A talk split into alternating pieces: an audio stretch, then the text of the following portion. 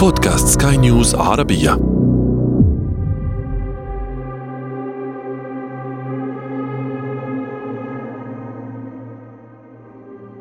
في مقال كتبه في مارس من عام 2021 قال الكاتب الأمريكي نيل فيرغسون إن أزمة تايوان قد تشير إلى نهاية الإمبراطورية الأمريكية. أعتبر فيرغسون أن الجزيرة الصغيرة هي أخطر نقطة اشتعال في العالم وأكبر نقطة خلاف بين الولايات المتحدة والصين. وان خسارات الولايات المتحدة لمعركة تايوان سيكون مؤشرا على نهاية الإمبراطورية الأمريكية كما كانت خسارة بريطانيا لهيمنتها على قناة السويس المصرية مؤشرا على انهيار الإمبراطورية البريطانية. وفي عز أزمة أوكرانيا في 2022 وخلال أول جولة له إلى آسيا كرئيس سئل الرئيس الأمريكي جو بايدن إذا كانت بلاده قد تتدخل عسكريا لحماية تايوان فأكد أن ذلك التزام أمريكي. لا ترغبون في التدخل في الصراع في أوكرانيا عسكريا لأسباب معروفة ولكن هل ستقدمون على التدخل عسكريا لحماية تايوان إذا تطلب الأمر؟ ستقومون بذلك؟ بعد عدة ساعات فقط من تصريح بايدن خرج مسؤول من البيت الأبيض ليؤكد أن بلاده لم تغير سياساتها القائمة على مبدأ صين واحدة. وفي يوليو من 2022 هدد وزير الخارجية الصيني وانغ يي بأعاصير شرسة في مضيق تايوان إذا تم التعرض لمبدأ الصين الواحدة أو توهمت أي دولة بإمكانية فصل تايوان عن الصين. لماذا تثير جزيرة تايوان الصغيرة هذا التوتر بين الصين والولايات المتحدة؟ لماذا تهدد الصين بحرب في حال أجبرت بالتخلي عنها؟ ولماذا تصر الولايات المتحدة على عدم رجوعها للصين؟ هل حقا أن من يسيطر على تايوان يسيطر على العالم؟ وهل يمكن أن تكون معركة تايوان نهاية للإمبراطورية الأمريكية؟ هذا أنا عمرو جميل أحييكم وأنتم تستمعون إلى بودكاست بداية الحكاية بداية الحكاية. بداية الحكاية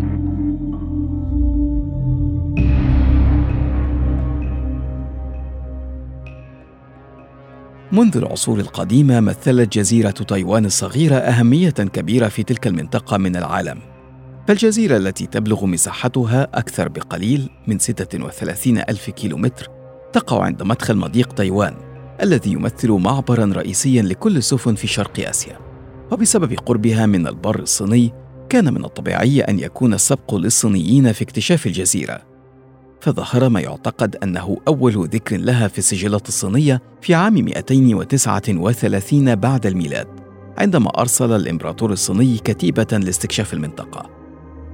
لكن وفيما بعد وبسبب الأهمية الجغرافية للجزيرة أقدم مستعمرون على السيطرة عليها بمن فيهم الإسبان والهولنديون. إلى أن أصبحت أرضا صينية في القرن السابع عشر بعد أن استقرت عليها موجات متعاقبة من المهاجرين الصينيين.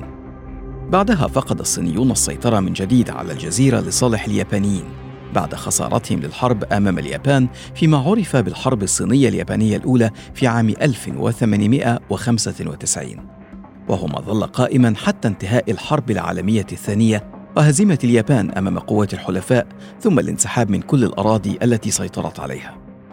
إثر هذه الهزيمة لليابانيين وبموافقة الحلفاء استعادت الصين السيطرة على تايوان. لكن الصين نفسها سرعان ما شهدت في عام 1945 حربا أهلية قامت بين قوات ماو تسي تونغ الشيوعية وغريمه الزعيم القومي تشيانغ كاي شيك الذي كان زعيما لما عرف بالكومينتانغ والذي كان مدعوما من الولايات المتحدة. انتهت بهزيمة كايشيك وفراره مع مئات الآلاف من أعوانه إلى تايوان في عام 1949 في ذلك الوقت اعتبر كل طرف أنه يمثل الصين كلها. أعلنت حكومة ماو تسي تونغ التي سيطرت على معظم البر الرئيسي في الصين أنها تمثل الصين وقطعت علاقاتها مع الدول التي لا تعترف بها.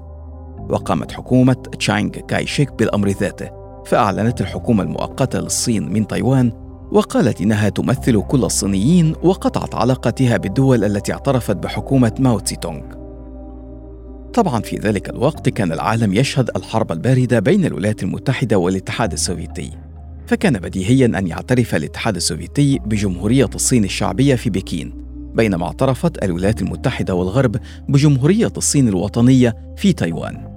وبضغط من الولايات المتحدة قررت الأمم المتحدة عدم الاعتراف بحكومة ماو تسي تونغ ومنح مقعد الصين في الأمم المتحدة ومجلس الأمن إلى حكومة تشانغ كايشك التي أسسها في تايوان.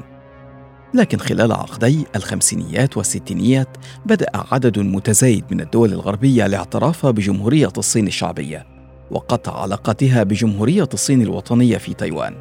وبحلول بداية السبعينيات كانت الدول التي تعترف بالصين الشعبية أكثر بكثير من تلك التي تعترف بالصين الوطنية في تايوان فحدث تصويت في الأمم المتحدة في عام 1971 واستعادت الصين الشعبية بقيادة ماو تسي تونغ مقعدها في المنظمة الدولية وفي مجلس الأمن.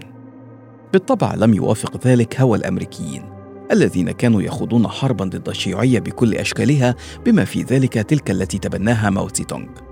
حاولوا الضغط على الأمم المتحدة لإبقاء تايوان عضوا في الأمم المتحدة لكن تم رفض فكرة تمثيل الصين بمقعدين كما أن الزعيم القومي تشانغ كايشيك اعترض على سحب مقعد الصين منه وقرر الانسحاب من المنظمة الدولية. أدى ذلك لأن أصبحت معظم دول العالم تعترف بأن تايوان جزء من الصين. وحتى الولايات المتحدة اضطرت إلى الاعتراف بذلك في عام 1979 في عهد الرئيس جيمي كارتر. لكن الكونغرس أصدر قانون سمي بقانون العلاقات مع تايوان.